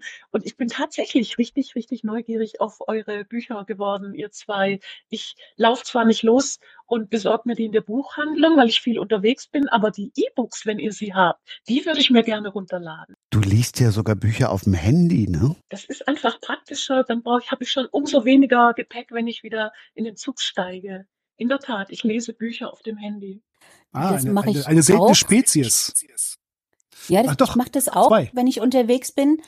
Ähm, das Praktische, wenn du, wenn du die, wenn du E-Books liest, ist, dass du dir bestimmte Stellen ausschneiden kannst und vielleicht gleich in so eine Sammelmappe auf dem Handy ähm, trapieren kannst oder du kannst äh, recherchieren für deine nächsten Bücher und und hast dann gleich die Notizen alle gesammelt. Also ich finde E-Books für Recherchen großartig, aber Belletristik lese ich eigentlich lieber als richtiges Buch. Ja, das mit den Recherchen, da, da ist was dran. Also äh, ich, ich mache es noch, noch viel dümmer, wenn ich, äh, ich fotografiere dann die Buchseiten ab und das ist natürlich totaler Quatsch. Also da wäre das E-Book tatsächlich schon praktischer. Also du hast mich jetzt fast überzeugt mit diesem mit diesen zwei Sätzen, dass ich dem E-Book doch noch mal eine Chance gebe, zumindest was, wie du ja schon sagtest, Recherche angeht. Lesen ist für mich tatsächlich auch das haptische Printbuch in der Hand zu halten. Aber wenn ich Ja. jetzt so lange warten müsste, ich will euch beide einfach gleich lesen. Deswegen würde ich euch jetzt gerne runterladen. Ich bin ja begeisterter E-Reader-Leser, aber auf dem Handy? Das Handy hat man überall dabei. Wenn im Supermarkt eine lange Schlange steht, kann man schon wieder ein paar Zeilen lesen. Beim Arzt, im Wartezimmer, beim Friseur, während die Farbe auf dem Ansatz trocknet. Also dafür ist das Handy einfach klasse. Ich sehe schon. Ich bin, ich bin hier der Einzige, der kein, der kein E-Book Mensch ist, aber das wird sich dann auch mal ändern und ich werde berichten. Ich dachte nur jetzt wegen des Hintergrundlichts, das ist beim E-Book, da hast du doch ein ganz anderes Licht, als wenn du jetzt auf dem Handy oder lest ihr dann auf der speziellen App auf dem Handy? Ich lese mit der Kindle-App. Ah, okay. Ja. Ich lese es tatsächlich einfach so auf dem Handy und das bereitet mir keine Probleme. Das ist eine reine Gewohnheitssache. Und wie Ines eben schon sagte, jederzeit, überall. Kein Genusslesen wohlgemerkt. Aber bevor ich gar nicht lese, lese ich doch lieber gerne auf dem Handy. Also Stefans Wunschzettel wird jetzt immer größer. Auf meinem stehen jetzt natürlich die Bücher von Tatjana und äh, äh, Stefan, auf die ich mich auch sehr freue. Und ansonsten wünsche ich mir in diesem Jahr eigentlich nur, dass ich bald wieder gesund werde. Ich muss noch sechs Wochen im Bett liegen. Und äh, da ich ein sehr aktiver Mensch bin, macht mir das viele Probleme, glaube ich. Deshalb ist Ines übrigens ein bisschen später zu uns gestoßen, dann erstmal von uns allen hier in der Runde. Gute Besserung. Dankeschön. Ja, gute Besserung. Ja, gute Besserung. Aber es war mir. schön mit euch. Dankeschön. Sehr, sehr interessant. Hat mich sehr gefreut. Ich äh, komme ja hier in Italien wenig in Kontakt mit Kolleginnen. Und deswegen danke dafür. Aber du hast ja jetzt schon einen Podcast entdeckt, wo du ganz viele Kollegen und Kolleginnen. Ja, natürlich, das stimmt. Aber ab und zu mal so persönlich nachfragen und dann eben auch mal so direkt Meinungen hören, ist dann schon auch was Besonderes. Also Wunschzettel haben wir. Was wir jetzt dann natürlich noch gerne wissen möchten, oder ich möchte natürlich gerne noch wissen, wie feiert ihr denn Weihnachten? Tatjana, Swingerclub? nee, wie gesagt, als Einzelkind, ich teile nicht. Wir bleiben zu Hause. Aber ich habe tatsächlich zum Jahresende einen fetten Abgabetermin und werde mehrheitlich arbeiten müssen. Das Leben einer Schriftstellerin ist halt nicht immer nur eitel Sonnenschein und Party, sondern ich werde ähm, am Schreibtisch sitzen, mehrheitlich. Wie ist es bei euch anderen? Ich hoffe, dass äh, wir wohnen in Nordhessen 500 Meter hoch und ich hoffe, dass es schneit und man dann vielleicht schon Langlauf-Ski fahren kann.